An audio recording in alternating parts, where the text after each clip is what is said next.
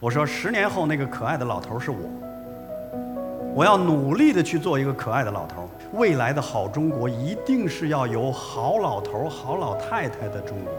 我即便十年后六十岁了，也是这个世界第三国度里头最年轻的那一个。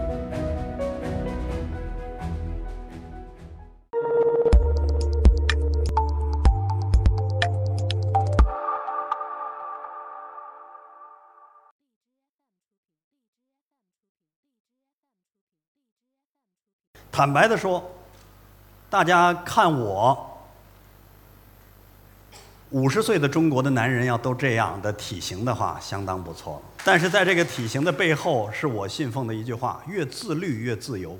停了雨那会儿，我都想去跑步去。明天下午我就会踢球。五十岁了，依然可以打大场，不是开玩笑，而且是跟经常是跟专业的一起踢。可是背后是什么呢？背后是自律啊。我剩下的那些天在跑步，而且跑步有人会觉得是非常枯燥的事情。越自律越自由。我因为自律，所以我可以自由的奔跑，从不听音乐，因为我觉得听自己的呼吸是跑步中最美的音乐。另外，我基本不跑跑步机。然后有很多人，北京雾霾那么严重，我一周跑五天，有两天我已经留给雾霾了。然后跟别人不一样的地方，开个玩笑说，可能就是我从来不间断。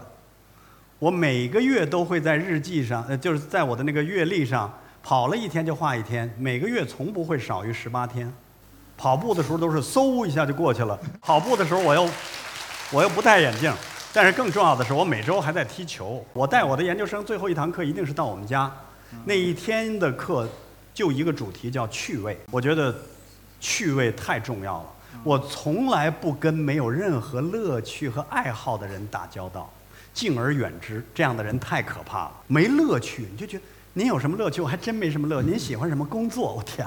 今年年初的时候，我的一个学生，研究生分在中国新闻周刊，我们有一个专题叫“致十年后”。我的研究生每年毕业的时候，最后一篇作业都是让他给十年后写一篇文章，然后我给留下来，十年后我再给他们陆续展开。我也写一下，五十岁写给六十岁。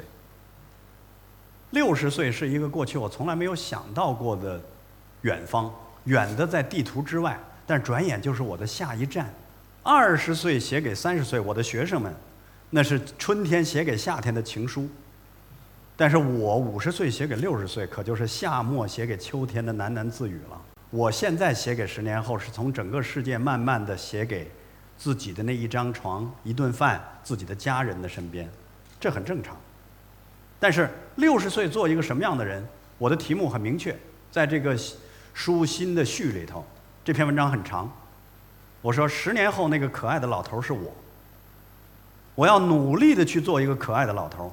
中国想要可爱，不仅取决于将来有更多像公民，一定要做成公民，不再是小老百姓的年轻人，有朝气的年轻人，懂规矩的年轻人。未来的好中国一定是要有好老头、好老太太的中国。目前，中国超过六十岁的人已经超过了二点三亿，十年后肯定过三个亿。也就是说，仅仅从六十岁以上的人口来说，中国如这个人口如果单独是一个国家，世界前五，甚至有可能世界第三。想想看，多么可怕吗？我倒不觉得，我不知道大家今天有没有看网上的这个一个表，中国各个省市直辖市的平均寿命，上海和北京都超过了八十岁，平均寿命男女全算上，这个平均寿命肯定是男的占了女的很大便宜，那也就意味着。我即便十年后六十岁了，也是这个世界第三国度里头最年轻的那一个。未来，女性如果五十五岁退休，到平均年龄八十岁，退休后还二十五年呢。男性六十岁退休，到平均年龄八十，退休后还二十年呢。您不干点什么，光跳广场舞？而且，我可以说。今天跳广场舞的大姐和大哥们，是时代带给他们的文化习惯和娱乐方式。再隔二十年，下一代人可能还会有很多跳广场舞的，但是会大量减少，因为下一代人不再是集体活动的积极参与者。就像岁数大的愿意旅游跟团走，现在年轻人越来越自由行、自助游。将来还会有广场舞，但是一定范围也在缩小。这没有好和不好，只有时代在洗牌，在不断的去变。那我六十岁的时候是作为那个最年轻的那个团队当中的一员，我该去做一个怎样的人？中国话说“六十耳顺”。我相信我那个时候绝对不会听什么都高兴，依然听到不该提、高兴的还会不高兴。更重要的是要为年轻人去做什么，要为好的事情去做什么，不懒惰，不轻易的妥协，该反对的反对。年轻人有可能伤他利益，你能不能挡在年轻人的面前？我现在经常。要前后去照这面镜子。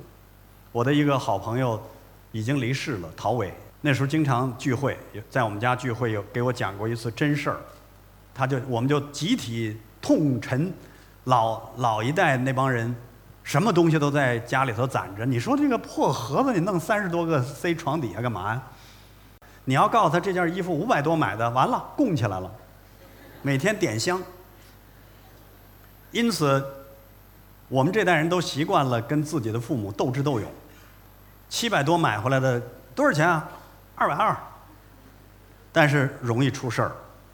陶伟有一次花四百多给他爸买了一个 T 恤衫，哎呦，这 T 恤衫真不错，多少钱啊？九十九。哎呦，那行，我穿上了，穿上了。第二天惨了，晚上回来，咵拍给陶伟四百块钱，替我再买四件。今天我穿出去之后，你张叔、李大爷全觉得好。后来说这种撒谎的风险是很大的，那将来你别做这样的老人啊！